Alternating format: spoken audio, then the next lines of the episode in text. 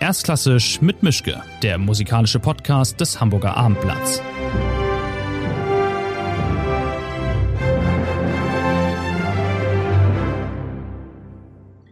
Schönen guten Tag zu einer neuen Folge von Erstklassisch mit Mischke. Ich bin nach wie vor wieder in meinem kleinen Arbeitszimmerchen und mein Gast ist wieder nicht in Hamburg, ähm, nicht diesmal in Bonn. Es ist im Prinzip kein Musiker, aber andererseits hat es dann doch sehr viel mit Musik zu tun, ist nämlich ein Orgelbauer. Philipp Kleis, der Erbauer der Elbphilharmonie-Orgel und ungefähr gefühlt 80.000 anderen Orgeln auf dieser Welt. Schönen guten Tag, Herr Kleis. Hallo, guten Tag, Herr Mischke. Moin. Schön, dass das geklappt hat.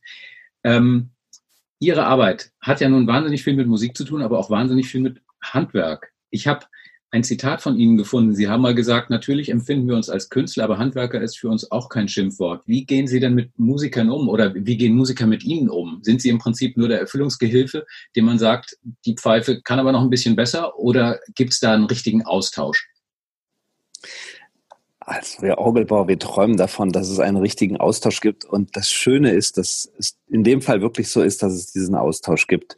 Ähm, ich habe das Glück gehabt, in, in meinem Leben wirklich so vielen Musikern begegnen zu dürfen, die ähm, mit, also mit wirklich großem gegenseitigen Respekt und aber auch mit, mit fantastischen Ideen und mit guten Anregungen und ähm, vor allen Dingen mit großer Leidenschaft ähm, an diesem Austauschprozess teilgenommen haben. Und ich empfinde das als wirklich als ein Geschenk für mein Leben und bin da sehr dankbar für. Mhm. Wie haben Sie denn eigentlich die letzten Monate erlebt? Haben Sie einfach in Ihrer Werkstatt mit Ihren Mitarbeitern gesessen und weiter Einzelteile gefertigt und sich gesagt, wird schon irgendwann vorbeigehen? Wir haben in der Tat, haben wir zunächst mal alle äh, von den verschiedenen Projekten, an denen wir gearbeitet haben, zurück in die Werkstatt geholt. Ähm, und dann natürlich auch sehr sorgfältig darauf geachtet, dass wir dann keine Corona-Fälle hatten. Wir hatten einen, wirklich einen einzigen Corona-Fall in der eigenen Werkstatt und haben dann darum die Mitarbeiter isoliert, um dann nicht so, äh, weitere Infektionsketten auszulösen und sind dann alle drumherum getestet worden. Die waren aber alle negativ. Also wir hatten wirklich nur einen einzigen Fall und haben dann so viel wie möglich, wie wir in der Werkstatt abarbeiten konnten, erledigt. Aber gleichzeitig, äh, und das war natürlich ein Glücksfall für uns Orgelbauer, hatten wir zurzeit auch eine ganze Reihe von Projekten innerhalb von Deutschlands und konnten dann an den den Baustellen, die ja in Kirchen lagen, ähm, wo wir quasi völlig alleine auf den Baustellen waren, dann ähm, konnten wir da natürlich auch weiterarbeiten, was was wirklich ein, ein Glücksfall war ähm, für uns. Es gab natürlich eine ganze Reihe von Einschränkungen. Sie können sich das vorstellen, das gesamte Konzertleben ist zurückgefahren worden. Ähm, Stimmungen, Wartungen und Pflegen, das ist alles nach hinten geschoben worden. Also da gibt es schon eine ganze Reihe von Problemen, die überwunden werden müssen. Aber zurzeit sieht es so aus, als könnten wir da irgendwie mit einem blauen Auge davonkommen. Mhm. Aber Kunden besuchen oder potenzielle Kunden besuchen auf dem anderen Ende des Globus ist momentan ja auch nicht für Sie, geschweige denn irgendwas dann da fertig machen oder erstellen. Ja, wir haben halt Projekte, die, wir haben, wir sind gerade in der Fertigstellung einer großen Orgel in Columbus, Ohio. Da haben wir jetzt Mitte März dann komplett die Zelte abgebrochen. Der Kunde wartet jetzt so gesehen auf die Fertigstellung des Instrumentes. Ähm, da liegen wir intonationstechnisch in den letzten Zügen. Ich denke, wenn wir noch vier Wochen da vor Ort hätten, dann wären wir fertig geworden. Das ist natürlich sehr bedauerlich, ähm, auch für beide Seiten natürlich sehr bedauerlich und problematisch. Aber es, es ist ja auch zurzeit absolut alternativlos und Gleiches gilt auch ähm, äh, galt auch für ein Projekt, was wir in, in Wroclaw im Konzertsaal National Forum of Music ähm, in dieser wirklich spannenden, in diesem spannenden neuen Konzertsaal ähm, gerade im Bau befindlich hatten. Und ähm, das Schöne war, dass wir jetzt äh, vor ja, vor ungefähr sechs Wochen dort dann wieder hinkommen konnten und das dann fertigstellen konnten, so dass wir also ähm, hoffen, dass wir bald auch alle Projekte, die jetzt noch nicht ganz abgeschlossen sind, die sich außerhalb von Deutschland befinden, dann auch äh, fertigstellen können. Mhm. Die bösen Aerosole sind beim Orgelspielen offensichtlich nicht so ein Riesenproblem. Also ich habe bei Ihnen auf der Internetseite eine, einen Hinweis gefunden vom Bund Deutscher Orgelbaumeister, dass das alles äh, so in Ordnung geht. Was man nur nicht machen darf, ist äh, mit den Desinfektionsmitteln auf die Tasten kommen und die glauben abwischen zu müssen. Also Hände waschen genügt im Großen und Ganzen und dann kann man wieder weiter orgeln. Ist das so? Also Händewaschen ist auf jeden Fall das, das A und O und ähm, natürlich wäre es wünschenswert, ähm, Klaviaturen äh, zu reinigen in einer Weise, aber gleichzeitig ist es natürlich so, dass ähm, wir nicht wissen, welche Folgen das für die Tastenbeläge hat. Wir haben ja in der Regel Tastenbeläge, die bei historischen Instrumenten aus Elfenbein sind oder bei unseren jüngeren Instrumenten, also alle Orgeln, die innerhalb der letzten 20, 25 Jahre entstanden sind, da sind das dann Tastenbeläge aus, aus, aus Bein, also aus, aus ähm, dem Knochen von Rindern. Und ähm, da lösen natürlich diese äh, Desinfektionsmittel fürchterliche Schäden aus. Und ähm, deswegen ähm, empfehlen wir sehr wirklich das gründliche Reinigen der Hände vor dem Spielen der Orgel. Mhm. Da, da springt mich jetzt eine Frage an, die ist, klingt womöglich albern, die ist aber wirklich jetzt mal ernst gemeint. Gibt es denn sowas wie vegane Tasten? Wenn jetzt jemand sagt, wir hätten gerne eine neue Orgel, aber also Tierknochen kommen uns dann nicht in die Kirche, gibt es dann zwischen Alternativmaterialien? Ähm, äh, das ist wirklich eine spannende Frage. Wir hatten die Anfrage noch nie. Ähm, es, gab, also an uns ist noch nie herangetreten worden. Es gibt natürlich die Möglichkeit von Ersatzstoffen. Ähm, das ist wirklich, und es gibt da eine lange Tradition. Also äh, seit den 20er Jahren, wahrscheinlich schon sogar ein bisschen früher des, äh, des 20. Jahrhunderts, hat man ja Elfinite, also solche künstlichen Ersatzstoffe schon erfunden und damit solchen Kunststoffen dann agiert. Und äh, es gibt Kunststoffe, die sehen Knochen wirklich zum Verwechseln ähnlich. Ähm, ich persönlich habe immer das Empfinden, es gibt zwei Bereiche, wo sie dann doch anders reagieren, diese Kunststoffe. Das ist in, in dem Bereich von der Rezeption und von dem Umgang mit Feuchtigkeit beim Spielen. Ähm, der Orgel entsteht ja an den, an den Fingerkuppen durchaus äh, auch so etwas wie Feuchtigkeit und da verhalten sie sich anders. Und ähm, der zweite Punkt ist, dass sie natürlich auch äh, nicht elektrostatisch neutral sind. Also dass es dann immer zu solchen Aufladeeffekten kommen kann, wenn man eben intensiv auf auf diesen Kunststoffen reibt. Ähm, mhm. Das sind eigentlich die beiden Einschränkungen. Deswegen verwenden wir für unsere Instrumente eigentlich durchgängig keine Kunststoffe. Ähm, wir haben allerdings jetzt bei einer Rekonstruktion einer Orgel aus dem Jahr 1909, 1910 in Budapest im Franz-Liszt-Konservatorium. Ganz spannendes Projekt, hat ein deutscher Orgelbauer. Ähm, Voigt hat damals 1909, 1910 in diesem Franz-Liszt-Konservatorium in Budapest ähm, die Orgel gebaut. Und damals sind eben schon keine äh, Knochenbeläge und auch keine Elfenbeinbeläge, sondern eben solche Kunststoffbeläge ähm, verwendet worden. Okay. Also die Firmengeschichte. Seit 1882 gibt es die Orgelbaufirma. Sie sind in der vierten Generation, seit einem Vierteljahrhundert jetzt Chef und haben mal Kunstgeschichte zumindest anstudiert und ihre Werkstatt in der Nähe von Beethovens Geburtshaus. Auf den kommen wir noch. Aber in wie vielen Ländern haben Sie da noch den Überblick? Stehen jetzt eigentlich Gleisorgeln? Sind Sie da so einem gewissen Sammeltrieb auch dann hinterher, dass Sie sagen, dieses und jenes Land, das fehlt mir noch, egal wie klein und wie doof die Orgel ist, das brauche ich noch zur Vollständigkeit? Unter dem Aspekt habe ich das noch nie betrachtet. Ich glaube, das ist wirklich eine spannende Frage und ich weiß, ich weiß auch gar nicht, in wie vielen Ländern ähm, wir als Werkstatt schon gearbeitet haben, aber ich gehe dem gerne mal nach. Ähm, mhm. Nee, für mich hat das überhaupt keine Bedeutung, ehrlich gesagt. Die Anzahl der Länder, das finde ich eigentlich nicht so reizvoll. Es gibt immer wieder Projekte, wo ich denke, ich schon irgendwie eine große Herausforderung, würde ich gern machen. Aber da werde ich natürlich mit Ihnen jetzt nicht drüber sprechen, weil das natürlich für mich unendlich unter Druck setzt, dann da auch ähm, hoffentlich einmal eines Tages ein Projekt gewinnen zu dürfen. Aber haben Sie schon dann doch auch sicher Projektideen äh, bekommen und sich gedacht, sind die jetzt völlig irre? Das geht doch nicht. Also man kann, keine Ahnung, unter klimatischen Bedingungen sowas nicht machen oder die Kirche ist zu groß oder der Raum ist zu dumm dafür, weil das einfach nicht von den Proportionen funktioniert. Gab es das oder ist das alles so halbwegs im Bereich des mehr oder weniger Machbaren, mal losgelöst von so extra Herausforderungen wie jetzt der Hamburger Elbphilharmonie-Orgel? Aber im Großen und Ganzen könnte ich mir vorstellen, es kommen halbwegs vernünftige Anfragen bei Ihnen ins Haus. Es gibt, es gibt, glaube ich, äh, die gesamte Bandbreite. Also es gibt die, auch die Bandbreite von Anfragen, wo man sich sagt, wie soll das denn eigentlich gehen? Und äh, es gibt den Fall, wo man dann sagt, nee, das geht wirklich überhaupt gar nicht und das muss man denen auch deutlich schreiben. Ähm, manchmal ist es allerdings auch so, dass, dass eine solche Anfrage an, an jemanden, an, an uns herangetragen wird, wo man erstmal sagt, das kann doch gar nicht gehen. Und wenn man sich dann im Detail damit auseinandersetzt, dann gewinnt die Idee eigentlich immer mehr an Faszination und das, was äh, zunächst mal eigentlich unmöglich und unlösbar erscheint, wird dann sehr spannend. Also beispielsweise in diesem Royal Opera House in Muscat im Oman, das ist ja so ein Projekt, als wir da ähm, die ersten ähm, Aufforderungen zur Teilnahme an einem Wettbewerb erhalten haben, muss man sich ja sagen, so Muscat im Oman, äh, das ist ähm, auf der, äh, in der arabischen Welt, in einem Opernhaus eine Orgel, die insgesamt dann auch noch komplett beweglich sein soll, also dass alle beweglichen Elemente, die ähm, zusammen mit der Orgel fahrbar sein mussten, summierten sich dann doch auf 500 Tonnen, wo man sich überlegt hat, macht das Sinn? Ist das mhm. überhaupt technisch realisierbar? Ähm, in, inwieweit ist das, ist das überhaupt auch musikalisch reizvoll und wo man eigentlich dann mit jedem Tag, wo man sich mit dieser Idee mehr beschäftigt hat, eigentlich auch den, den Reiz und die Herausforderung so gespürt hat und, und dann hinterher sich komplett dafür begeistern konnte. Also ich habe das mit, mit großem, ähm, mit großer Begeisterung, mit großer Lust gemacht und das ist wirklich ein sehr spannendes, sehr schönes Projekt geworden. Daran erinnere ich mich noch. Das war die Nummer mit dem komplett zu bewegenden Riesentrumpf von Orgel, dass man dann von A nach B schieben kann oder, naja, schieben gehen bei dem Gewicht, aber bewegen kann. Aber ich, das ist, ja.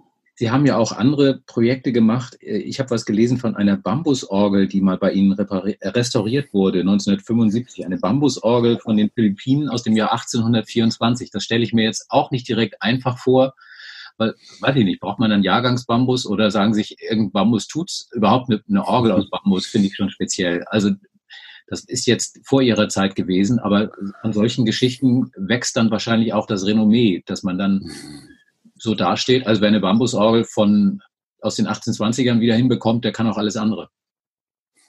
Es ist ein, ein, Projekt, was mein Vater mit einer riesigen Leidenschaft verfolgt hat und was auch eine, eine wahrscheinlich eine über zehnjährige Vorlauf, äh, einen über zehnjährigen Vorlauf gehabt hat, bis er dann die Möglichkeit gehabt hat, es umzusetzen. Diese Bambusorgel gebaut von einem ähm, äh, aus, aus Spanien stammenden ähm, Pater ähm, Diego Serra. Das ist natürlich wirklich eine super spannende Aufgabe. Es, es ging dabei ja darum, dieses Instrument mit Bambuspfeifen ähm, zu restaurieren. Und äh, natürlich war zunächst der Ansatz, diese gesamte Restaurierungsmaßnahme vor Ort durchzuführen, um auch ähm, das Instrument vor dieser vor diesem schrecklichen Klimaschock mit dem Transfer hier nach Deutschland zu bewahren. Also man muss sich vorstellen, in den Philippinen, dort wo das wo das ist, in der Nähe von Manila, in so einem Vorort von Manila in Las Piñas, da ähm, gibt es 90 Prozent Luftfeuchtigkeit und, und, quasi das ganze Jahr mhm. durch Temperaturen, die irgendwie zwischen 30 und 36 Grad liegen. Und ähm, das, das Schöne war eigentlich, dass, dass auch da das Unmögliche dann möglich geworden ist. Ich erinnere mich dann, ich war natürlich ein Kind und habe hier in der Werkstatt gespielt und wir haben dann einen großen Teil der Werkstatt einfach umgestellt, um diese Restaurierung bei uns durchführen zu können, äh, von wirklich den den rheinischen Temperaturen hier, die wir bei uns haben, mit relativ viel Regen und Feuchtigkeit haben wir wirklich ausreichend und genug. Ähm, hindern auf wirklich diese 30 Grad und 90 äh, Prozent Luftfeuchtigkeit. Und ähm, die Mitarbeiter haben ihre Yucca-Palmen mitgebracht, um ein bisschen aufzupäppeln in der Werkstatt.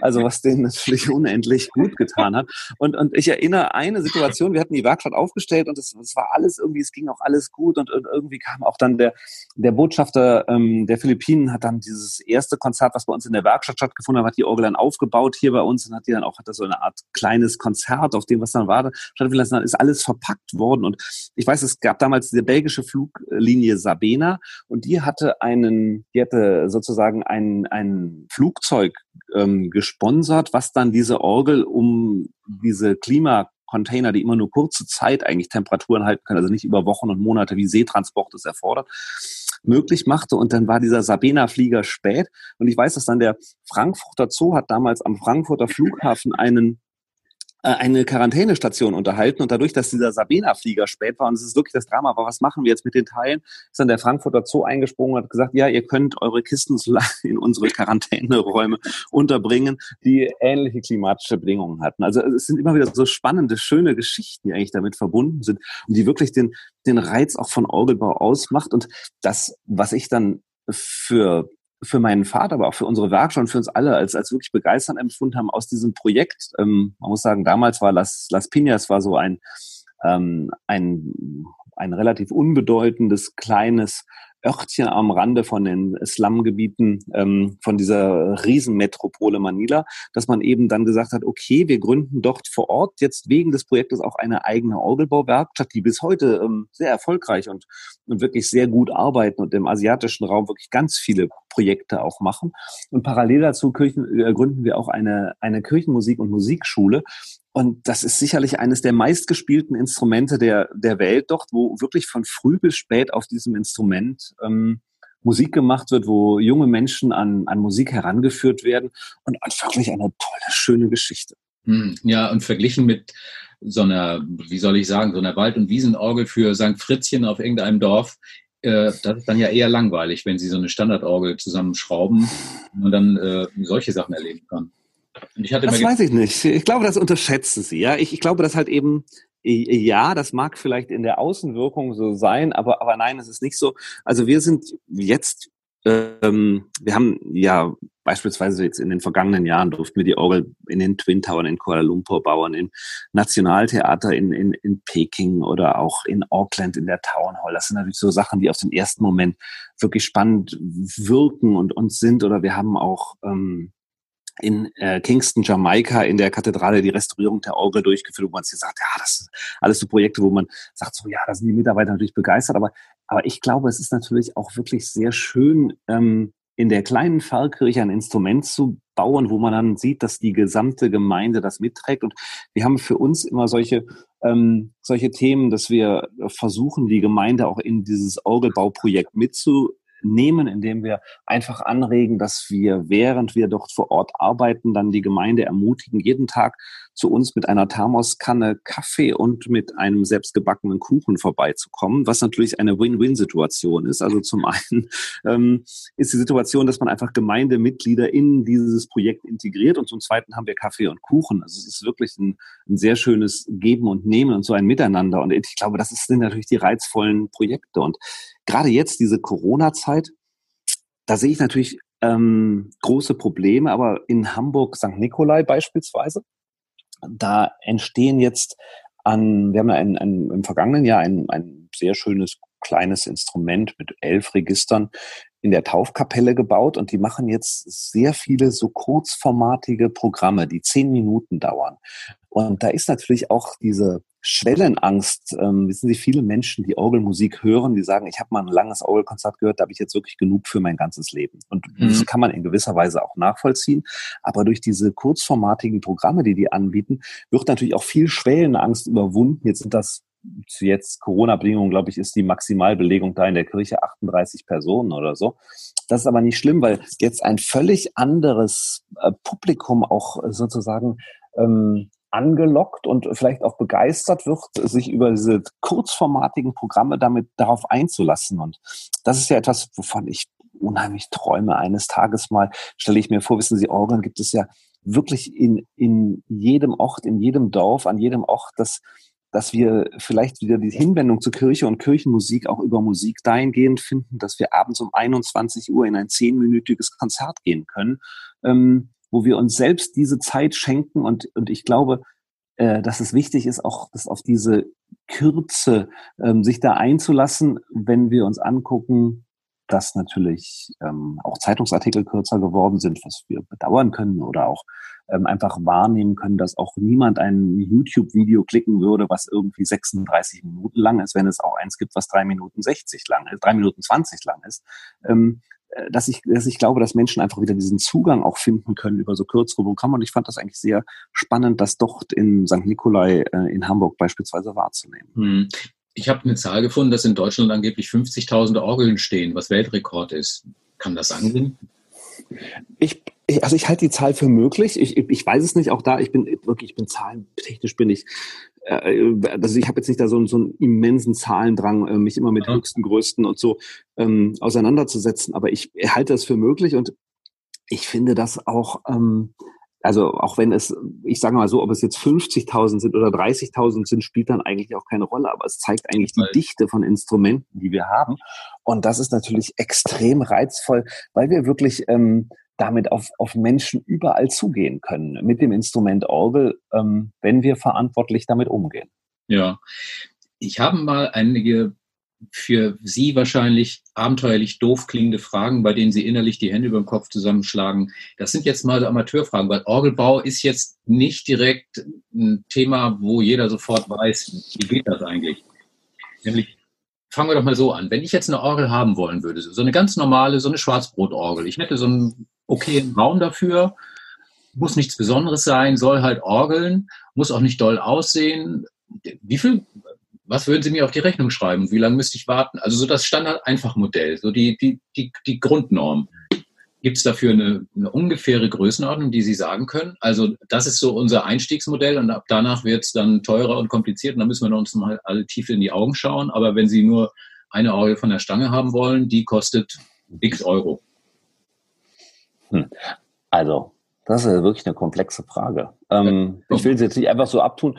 Ähm, es, ich, ich glaube, es ist eine, eine, wirklich eine gute Frage. Es, es gibt bei uns in den letzten 130 Jahren haben wir nicht ein so ein Serienmodell entwickelt, das mhm. dann immer wieder gebaut worden ist. Ähm, ist vielleicht auch noch eine Idee, aber äh, würde ich jetzt für weniger spannend halten. Aber äh, ist natürlich so, dass es, dass es, sagen wir mal so, dass es eine Bandbreite gibt, wo sich Projekte bewegen. Und diese Bandbreite liegt in der Regel bei Orgelneubauprojekten irgendwo in der Größenordnung zwischen sage ich jetzt mal, 100.000 Euro und drei Millionen Euro. Ja, das ist sozusagen die Bandbreite, in der man sich da bewegt.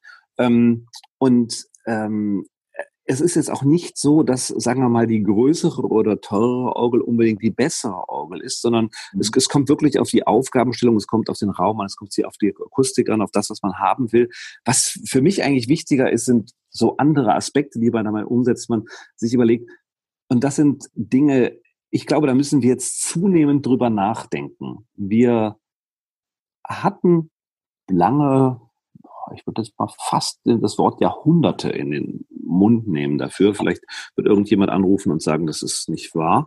Hatten wir die Situation einer Gesellschaftskirche, also einer Kirche, ähm, die einfach, die war gesellschaftlich so verankert, dass Menschen in die Kirche gegangen sind und ich drücke es jetzt ganz bewusst auch mal vielleicht etwas kritisch aus, vielleicht auch damit der Nachbar es sieht oder weil es einfach dazugehörte zu unserem Leben.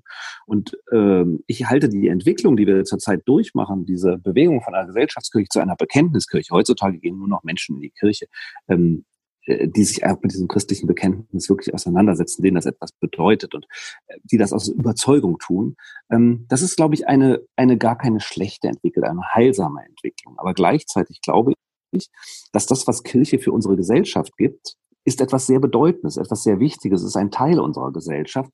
Und ich glaube, es gilt jetzt auch diese Menschen, die vielleicht jetzt, ähm, die vielleicht jetzt Kirche fernstehen, die gilt es auch wieder ähm, in der Hinsicht für Kirchenmusik oder für Musik zu begeistern, für dem, was auch unsere Kultur ausmacht. Und ich glaube, dass in, in der Weise wirklich Orgel und Kirchenmusik und dieses gemeinsame Singen, was zurzeit natürlich Corona-bedingt völlig unmöglich, aber dieses Empfinden von einer Gemeinschaft in einem Raum, dass das unendlich wichtig ist. Und ich, ich stelle mir halt immer vor, wissen, ich bin Sohn einer einer Orgelbauerfamilie. Wenn ich früher in die Kirche gegangen bin, dann hatte ich immer Angst mitzusingen, weil ich gedacht habe, der Nachbar dreht sich um und sagt, naja, Sohn eines Orgelbauers und trifft noch nicht mal den Ton.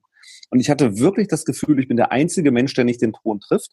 Und viele Menschen haben das Gefühl, wenn sie singen, sie haben eine hässliche Stimme. Und ähm, ich persönlich glaube, dass sozusagen die Orgel ist deswegen wichtig, weil es dieses weiche, warme, satte Bad von Klang zur Verfügung stellt, auf deren Basis man dann Lust empfindet, wirklich mitzusingen und dieser starke Ausdruck von Gemeinschaft, auch von Gemeinschaft einer Gesellschaft. Also das will ich gar nicht abstrahieren, was, was einem das Gefühl verschafft, ich bin nicht allein als Mensch, der ist ja durch nichts zu ersetzen und ist manchmal dann doch so schön, dass Musik und Klang und Raum und Menschen so zusammenwachsen, dass sich die kleinen Härchen im Nacken hinten hochstellen. Und, mhm. und ich glaube, das sind die Momente, für die ein Orgelbauer eigentlich arbeitet.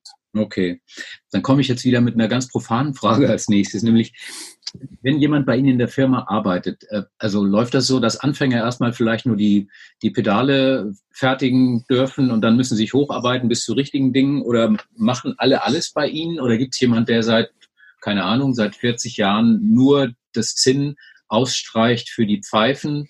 Wie spezialisiert sind Ihre Mitarbeiter da oder wollen die das auch so? Vielleicht gibt es jemanden, der sagt, geh mir weg mit allem anderen, ich will hier nur Pfeifen fertigen und die blöden Tasten und die Register, das interessiert mich alles nicht. Ich will Pfeifen machen. Also in, das ist auch wieder eine ganz böse Frage, die Sie da gerade stellen, weil es eigentlich so an, meinem, an meinen innersten Vorstellungen rührt. Aber ich finde sie wirklich echt spannend und herausfordernd. Also in meiner Grundvorstellung ist es so, als ich die Werkstatt übernommen habe, habe ich gesagt, ich möchte von dieser ganzen Arbeitsteiligkeit wegkommen. Ich möchte, dass wir alle gemeinsam alles machen. Also dass wir wirklich vom Zuschneiden des rohen Holzes bis hin zur klanglichen Fertigstellung, dass wir, dass wir Sachen gemeinsam machen. Ich will diese Arbeitsteiligkeit, die will ich da. Wir hatten einen hohen Grad von so einer Arbeitsteiligkeit und, und dadurch entstehen natürlich viele Spezialisten. Und das, was schön ist, ist, dass sie natürlich ihren Bereich super gut können. Und das, was schlecht ist, ist, wenn man halt den Gesamtkontext nicht sieht, dann ist es halt schwer, an einem gemeinsam zu arbeiten und nicht nur seinen, seinen kleinen Bereich zu sehen. Und ich fand das immer so, auch so in dieses Teamarbeiten war mir so wahnsinnig wahnsinnig wichtig. Das funktioniert aber nur, wenn eben es diese Spezialisierung in der Weise nicht gibt. Ähm, und inzwischen ähm, habe ich jetzt für mich eigentlich feststellen müssen, dass es natürlich immer eigentlich auch von den Neigungen und von den Leidenschaften und von den Vorlieben ähm, der Mitarbeiter abhängt, weil das ist eigentlich das, das ist, das sind die wirklichen, die diese Werkstatt am Leben erhalten und die sich dafür einsetzen und ähm, dass es wirklich Menschen gibt, die einfach eine Sache gerne machen und eine andere Sache gar nicht gerne machen und dass man einfach auch diese Neigungen da einfach mit einbeziehen muss. So schön wie es in der Idealvorstellung ist, dass jeder wirklich alles kann und jeder den anderen dem assistieren und, und ersetzen und, und ihm helfen kann, ähm, so wenig wahrscheinlich ist es, dass es das in der Realität in, in genau der gleichen Weise gibt. Und jetzt haben wir so einen Mischweg für uns gefunden, bei den Auszubildenden ist es so, die müssen wirklich durch alle Bereiche durch.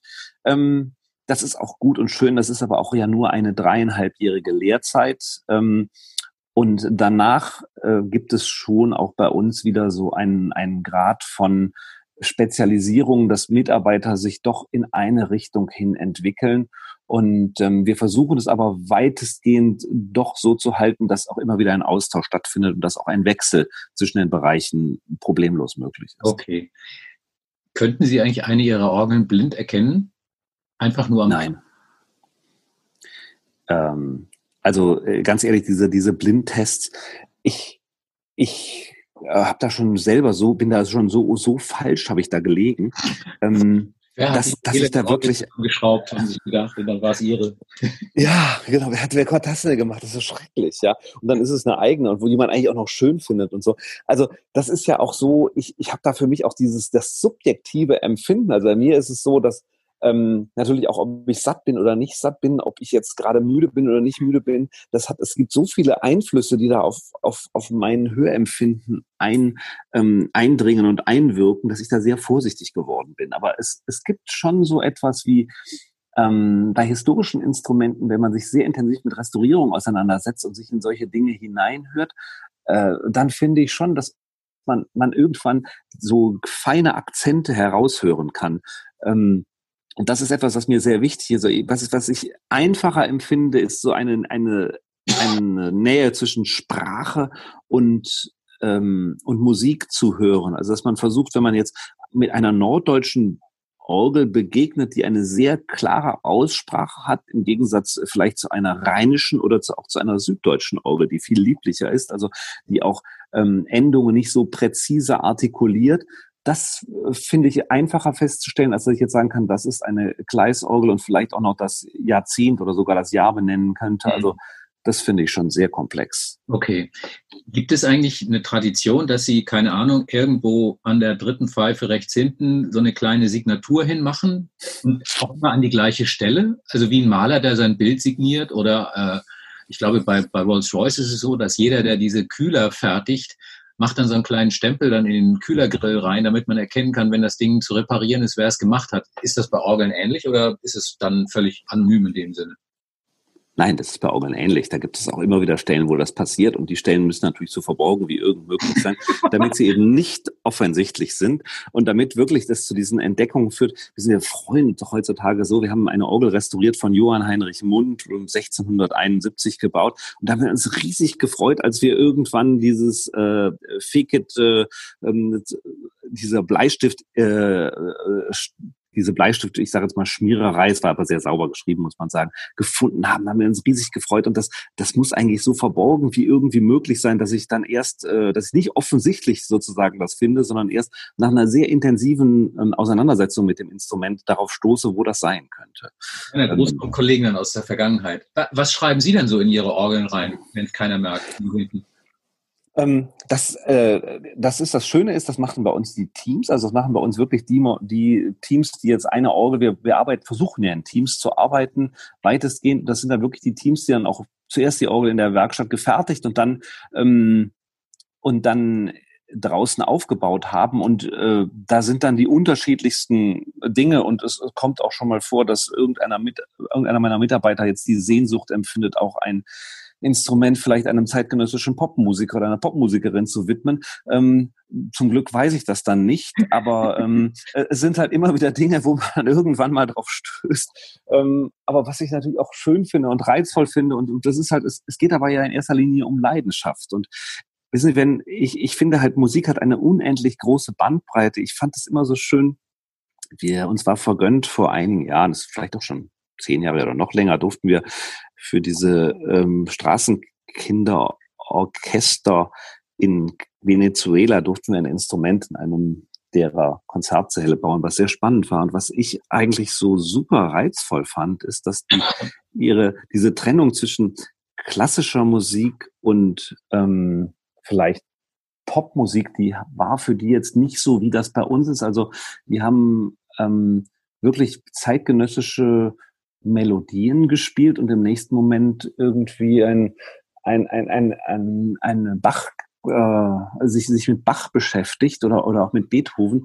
haben halt diese Trennung, die wir in unserem Kopf so sehr drinnen haben, dass wir Bereiche sehr stark voneinander trennen, die haben die nicht so empfunden, was ich wirklich bereichernd und anregend fand und auch, wo ich gedacht habe, das ist interessant und spannend. Hm.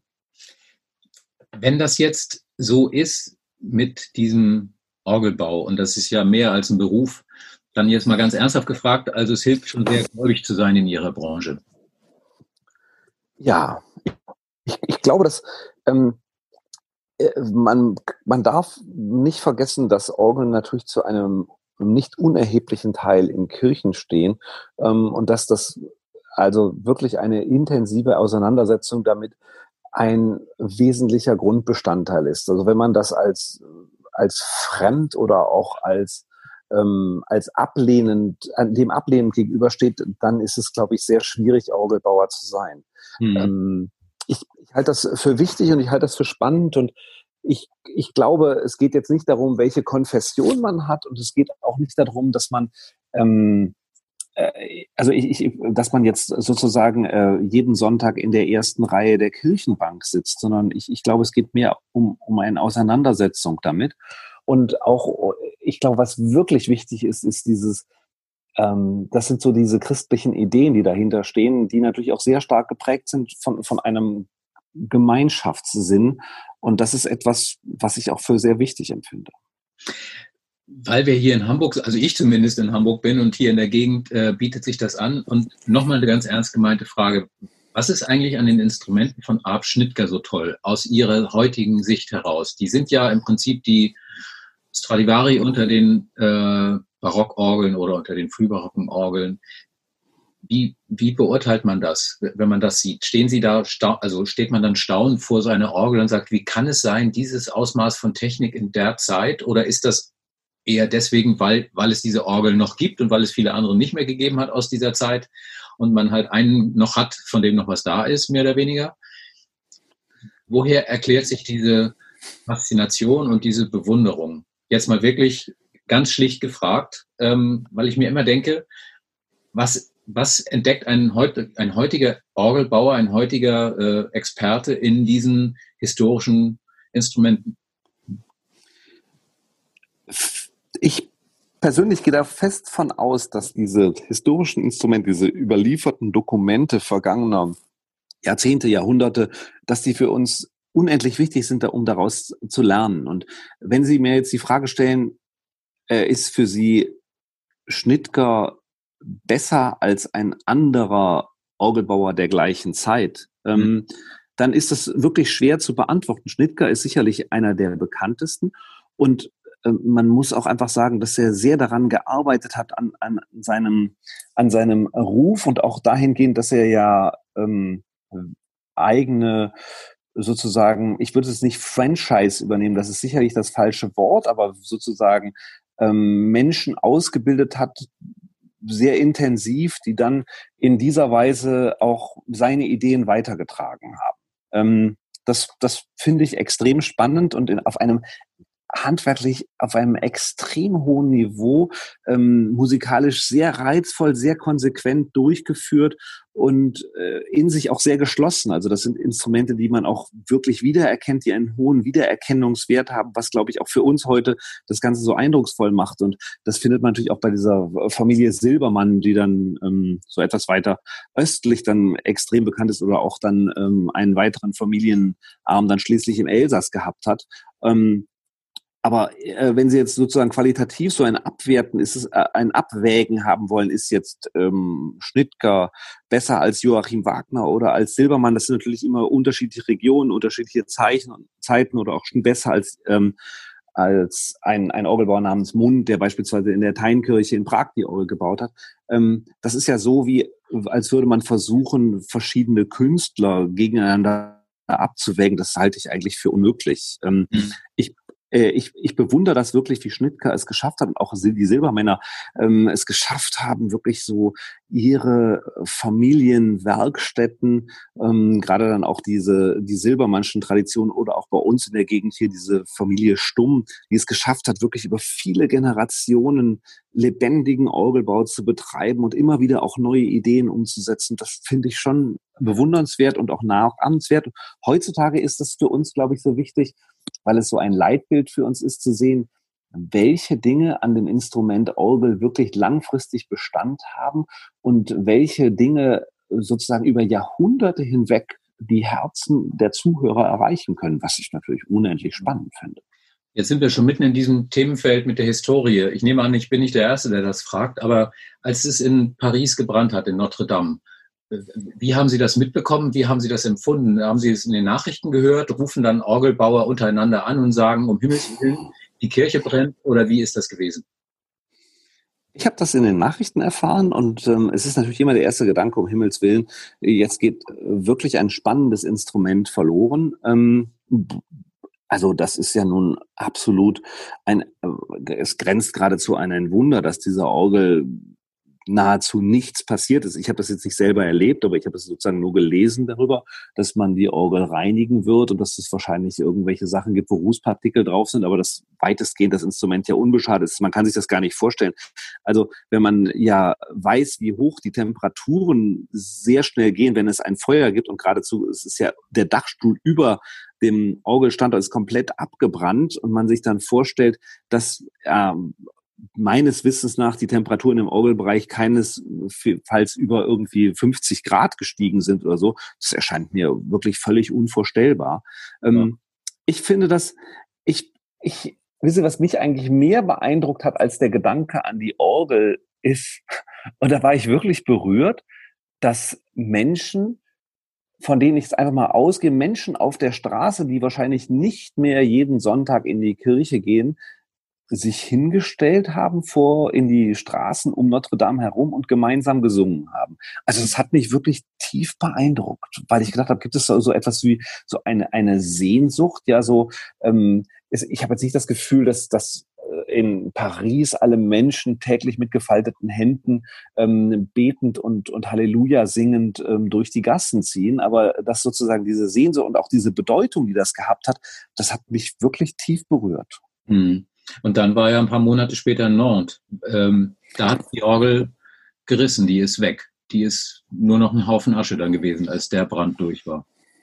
Ja, das ist also natürlich extrem bedauerlich und, und, und, und wirklich, es ist einfach ein verlorenes, ein verlorenes Kunstwerk. Aber ähm, äh, es es ist einfach so, es, es hat, gab dann ja diese Diskussion darum, ist eine Orgel ein Brandherd und ich glaube, das hat sich auch schon wieder sehr stark relativiert. Ähm, na, natürlich sind Orgeln zu einem großen Teil aus Holz, aber wir alle wissen ja, dass es gar nicht so leicht ist, so ein, ein Stück Massivholz wirklich in Brand zu setzen. Jeder, der das mal versucht, wenn er irgendwo ein ähm, zum Grillen etwas anzünden will, der weiß, dass es gar nicht so leicht geht eigentlich, dass wahrscheinlich ein, ein Kunststoffvorhang viel besser brennt als, als sozusagen ein Stück oder viel leichter Feuer fangen kann als ein Stück Massivholz. Ähm, und, und Zinn und Blei an für sich ja jetzt keine äh, selbst brennenden Materialien sind. Mhm. Ähm, also ich, ich finde, dass ähm, ich finde, es, es dürfen keine Orgel durch Feuer verloren gehen und, und das ist vielleicht auch etwas, wo wir stark kein Augenmerk darauf richten müssen, wie wir unsere unsere Kirchen davor schützen können. Ist das dann eigentlich so, wenn sowas passiert, wenn so eine berühmte Or oder in einer berühmten Kirche eine Orgel abbrennt oder also zerstört wird, geht dann nach einer gewissen Zeit des Schocks dann eine Anfrage raus an Orgelbauer in aller Welt, um dann zu schauen, wer könnte jetzt hier das Nachfolgemodell reinschrauben, wenn wirklich nichts mehr zu retten ist? Oder meldet man sich als Orgelbauer und sagt, ich wollte schon immer mal so ein Modell in Angriff nehmen? Oder ist das noch gar nicht so weit? Also bei Notre Dame ist es in dem Sinne nicht so notwendig, aber in Nantes, ich, ich weiß nicht, wie da der Stand ist. Oder wartet man einfach ab, bis jemand eine Mail schickt und fragt, würden Sie das machen wollen? Also wir warten wirklich ab, bis jemand eine Mail schickt und ich würde mich da total drüber freuen, aber ich bin mir nicht sicher, ob überhaupt jemand uns eine Mail schickt. Also von daher will ich da meine Erwartungen nicht zu hoch schauen, aber ich würde mich da wirklich riesig drüber freuen. Ich würde das super gerne machen, aber ich glaube, das wird nicht passieren, weil natürlich äh, in Frankreich haben es deutsche Orgelbauer traditionell relativ schwer. Ähm, ist das so? Ja, das ist so. Das ist, und ich, ich kann gar nicht so genau erklären, woran das, woran das eigentlich liegt. Aber wenn Sie sich angucken, es gibt sehr viele französische Orgelbauer, die in Deutschland gearbeitet haben, und es gibt sehr, sehr wenige. Äh, das ist, ist wahrscheinlich gibt es an die Anzahl an Projekten innerhalb der letzten 100 Jahre, wo ein deutscher Orgelbauer etwas in, in Frankreich gebaut hat. Ich würde mal sagen, die Finger einer Hand genügen. Ja.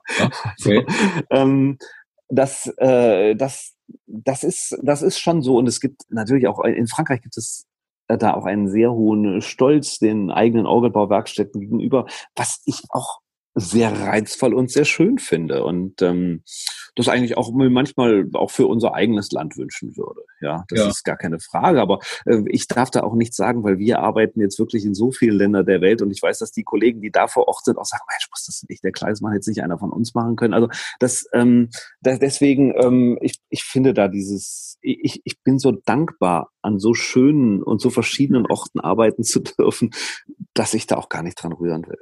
Okay, der schönste Ort von allen ist natürlich Hamburg. Hier haben Sie einiges am Start. ähm, also mal neben der Nikolai-Orgel, die jetzt äh, in die, aus dem Startblock kommen soll, ähm, haben Sie ja im Michel auch schon die Markusen-Orgel restauriert, die Elbphilharmonie-Orgel. Und demnächst, glaube ich, geht es dann ja los in der Leishalle mit der Walker-Orgel, die wieder rekonstruiert werden soll. Das ist auch ein sehr spezielles Projekt, oder? Also das ist die Orgel, die von Anfang an drin gewesen ist, bis das Nachfolgemodell reingekommen ist und da glaube ich noch alle Pläne und irgendwann demnächst legen sie dann los und bauen da wieder rein, was 1908 auch am Start gewesen ist. Also ich sag mal so, ein Traum wäre das natürlich, aber ich glaube, da gibt es erst noch dazwischen gibt es noch Wettbewerbe und da gibt es noch einen großen Ausfall, wer das machen darf. Ähm, ich, ich finde, okay. nee, das ist gar, ist gar nichts entschieden, aber das ist ja, es ist ja, bleibt ja trotzdem ein, ein, ein faszinierendes ähm, Gedankenspiel. Man muss sagen, ähm, diese Orgel, die da drin gewesen ist, die hat dann ja eine sehr bewegte Geschichte ähm, erlebt und ist dann hinterher gelandet in Köln-Riel St. Engelbert, ähm, zumindest in, in weiten Teilen. Ähm, doch sind auch diese Teile noch ähm, vorhanden, ähm, so es, so man wirklich auf dieses Instrument, was es dort in der Leishalle gegeben hat, da ist wahnsinnig viel Substanz, die ablesbar und die sichtbar und, und die sozusagen auch ähm, rekonstruierbar ist. Das ist das Schöne. Das ist also nicht etwas, wo man jetzt äh, nur völlig im, im Nirvana stochert und gar nicht weiß, äh, wie etwas gewesen sein könnte, sondern da gibt es ganz konkrete Ansatzpunkte dazu, was ich sehr reizvoll und sehr spannend finde. Und ich, ich finde einfach schön, dass Hamburg auch darüber nachdenkt, so etwas zu tun. Und wo und, und wie das dann hinterher gemacht ist, ist dann zweitrangig. Aber ich finde schon, Hamburg ist eine unendlich faszinierende Stadt und eine super schöne Stadt. Und ähm, ich empfinde es wirklich als Geschenk, da arbeiten zu dürfen. Sie auf, mir kommen die Tränen. Ich, ich komme nochmal auf Bonn zurück. Das ist die Stadt, die Sie ja auch kennen. Ähm, es gibt ja theoretisch noch das Beethoven-Jubiläumsjahr. Wie ist denn eigentlich die Stimmung in Bonn? Das hat es ja nun auch weitgehend gekegelt. Wenn man jetzt in Bonn jemanden auf Beethoven anspricht und auf die ganzen Feierlichkeiten, haben sich das alle jetzt, äh, haben alle jetzt diesen Schmerz überwunden oder kommt da noch was nach oder wie ist es? Der Rheinländer an für sich ist ja ein extrem positiv denkender Mensch. Und dieses Jubiläumsjahr, das hat im vergangenen Jahr ja schon am Tauftag von Beethoven im Dezember ähm, 2019 begonnen. Und das war ein, wirklich ein unendlich großartiger Auftakt. Und das ging auch so ein Ruck durch die Stadt. Und wir waren alle plötzlich Beethoven, was auch irgendwie toll war. Und dann kam Corona und hat dieses, diese gesamten Ambitionen ähm, dann so, so völlig gelähmt. Aber dadurch, dass der Rheinländer natürlich unendlich feierfreudig ist, ähm, lässt er sich sowas natürlich auch nicht nehmen. Und man hat jetzt den, wie ich finde, sehr intelligenten Schachzug gefunden, dass man sagt, naja, wir haben es sozusagen ein Jahr vor dem Tauftag Beethovens beginnen lassen. Ähm, genauso sinnvoll und intelligent ist es ja sozusagen, es mit dem Tauftag, also jetzt im Dezember 2020 beginnen lassen und dann ein Jahr zu feiern. Jetzt werden wir sehen, wie lange und wie weit uns Corona daran hindern wird, dann im nächsten Jahr das zu machen. Aber ich bin mir sicher, dass der Rheinländer, wissen Sie, da sind ja so Dinge auch sehr relativ. Wir haben für den Kölner Dom, der ist 1248 begonnen worden und erst in 1900 fertiggestellt worden. Also wenn es dann äh, etwas länger dauert, bis wir das richtig intensiv feiern können, ähm, dann ist es zwar tragisch, aber es ist nicht unlösbar. Und ich finde es auch wirklich schön, ähm, dass wir, ähm, dass wir das hier so begehen können. Also ich, ich bin mir, ich bin ganz sicher, dass das auf jeden Fall weitergeführt und fortgesetzt wird. Und, und ich glaube, das Schöne daran ist, dass es dann eben auch nicht, wenn es den zeitlichen Rahmen sprengt und wirklich über das eigentliche Jubiläumsjahr hinausgeht, dann ist eigentlich wirklich durch eine tragischen Fall der Geschichte durch den Coronavirus das entstanden, was Menschen immer wollten, dass es eben nicht nur so ein kurzer Gimmick, so ein kurzes Aufflackern ist, wir sind mal ähm, irgendwie drei Monate alle Beethoven und haben es dann vergessen, sondern indem wir das über so einen langen Zeitraum ähm, durchleben und durchleiden, ist es, vielleicht hat es auch eine viel höhere Nachhaltigkeit. Okay. Beethoven hat ja wenn ich das richtig in Erinnerung habe, ich glaube mit zwölf schon einen Posten gehabt in der Hofkapelle in Bonn als, glaube ich, stellvertretender Organist und mit 14 wurde er dann wirklich selber auch der Hoforganist, hat aber praktisch nichts für die Orgel geschrieben, außer Stücke für die Flötenuhr, die man dann auf einer Orgel auch spielen kann, aber ich glaube, es gibt keine Originalkomposition. Wie schade ist denn das?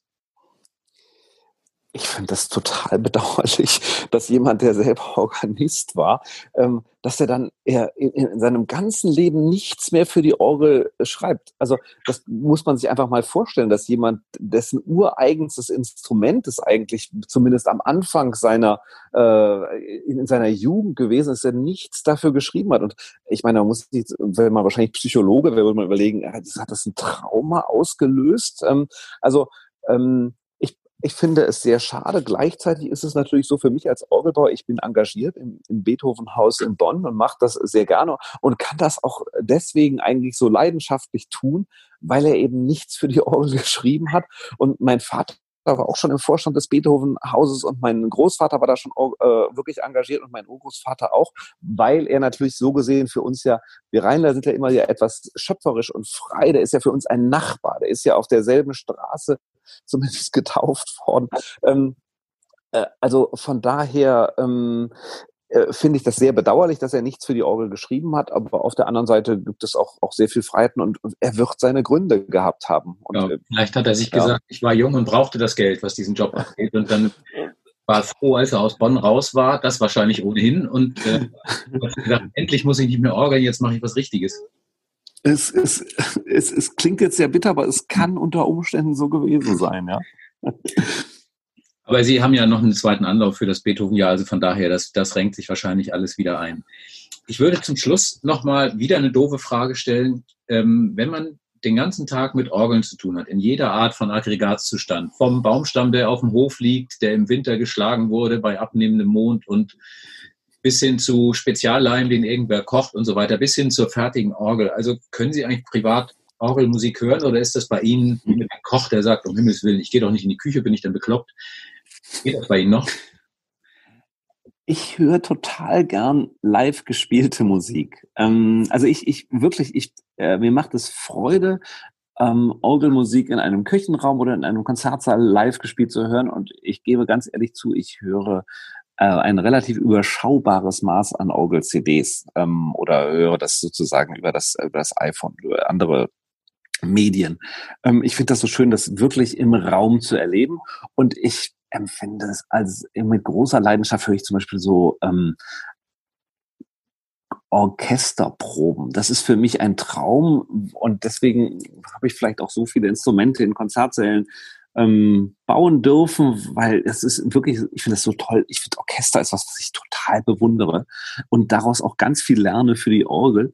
Und ich höre sehr viel Orchestermusik und höre wahrscheinlich ähm, jetzt über andere, nicht live höre ich mehr Orgel, aber über andere Formen von Tonträgern höre ich doch mehr andere Musik.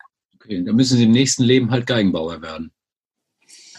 Ja, aber das ist ja, wissen Sie, was, was ich ja so spannend finde an der Orgel ist, dass das Instrument ja auch diese, diese äußere Erscheinung und die Konzeption, also irgendwie sind Geigen doch alle sehr ähnlich. Ne? Also das ja. ist jetzt das, was vielleicht so ein Orgelbauer sagt. Und jetzt ein Geigenbauer, dem zieht es jetzt gerade die Schuhe aus. Und er sagt, dieser Ignorant, ja, der versteht uns gar nicht. Aber ich finde, das Reizvolle an der Orgel ist diese unendliche Bandbreite. Wissen Sie, etwas so ein Instrument, was Sie auch als Skulptur im Raum empfinden können, was auch irgendwie ähm, was sich immer verändert, was auch so vielen ähm, Entwicklungen unterworfen ist. Das finde ich total reizvoll und spannend und ähm, ich weiß nicht, also ich, ich würde dann lieber Dirigent werden oder so. Das finde ich, das, also das, ich bewundere Dirigenten, ganz ehrlich, das ist so toll. Also. Und ansonsten kommt dann auf das T-Shirt der Spruch, Geigen bauen kann jeder. Nein, auf keinen Fall. Oh Gott, oh Gott, oh Gott, Gott. Ich, die, die treiben mich jetzt gerade hier zu Aussagen hin, die ich hinterher, die ich nie wieder gut machen kann. Also überhaupt nicht. Ich habe auch Geigenbauern gegenüber ich einen riesen Respekt, aber es, ich bin schon sehr gerne Orgelbauer. Okay, was für ein Schlusswort. Herr Kleis, tausend Dank. Das hat sehr viel Spaß gemacht. Ich habe jetzt wahnsinnig viel über Orgel gelernt, weil ich bislang ein eher distanziertes Verhältnis zu diesem Instrument hatte, was das rein technische angeht. Aber ähm, ist ja nie zu spät, um dazu zu lernen. Auf jeden Fall tausend Dank. Ich bin gespannt, wann die nächste Orgel für Sie ansteht. Womöglich sehen wir uns, wenn Sie die Orgel in die Leishalle installieren dürfen oder dann halt in St. Nikolai oder wenn Sie bei der Elbphilharmonie nochmal vorbeischauen und dann mal wieder die Pfeifen gerade ziehen müssen. Tausend Dank nach Bonn erstmal und einen schönen Tag noch und bis demnächst. Ciao. Dankeschön. Vielen Dank. Wiederschauen.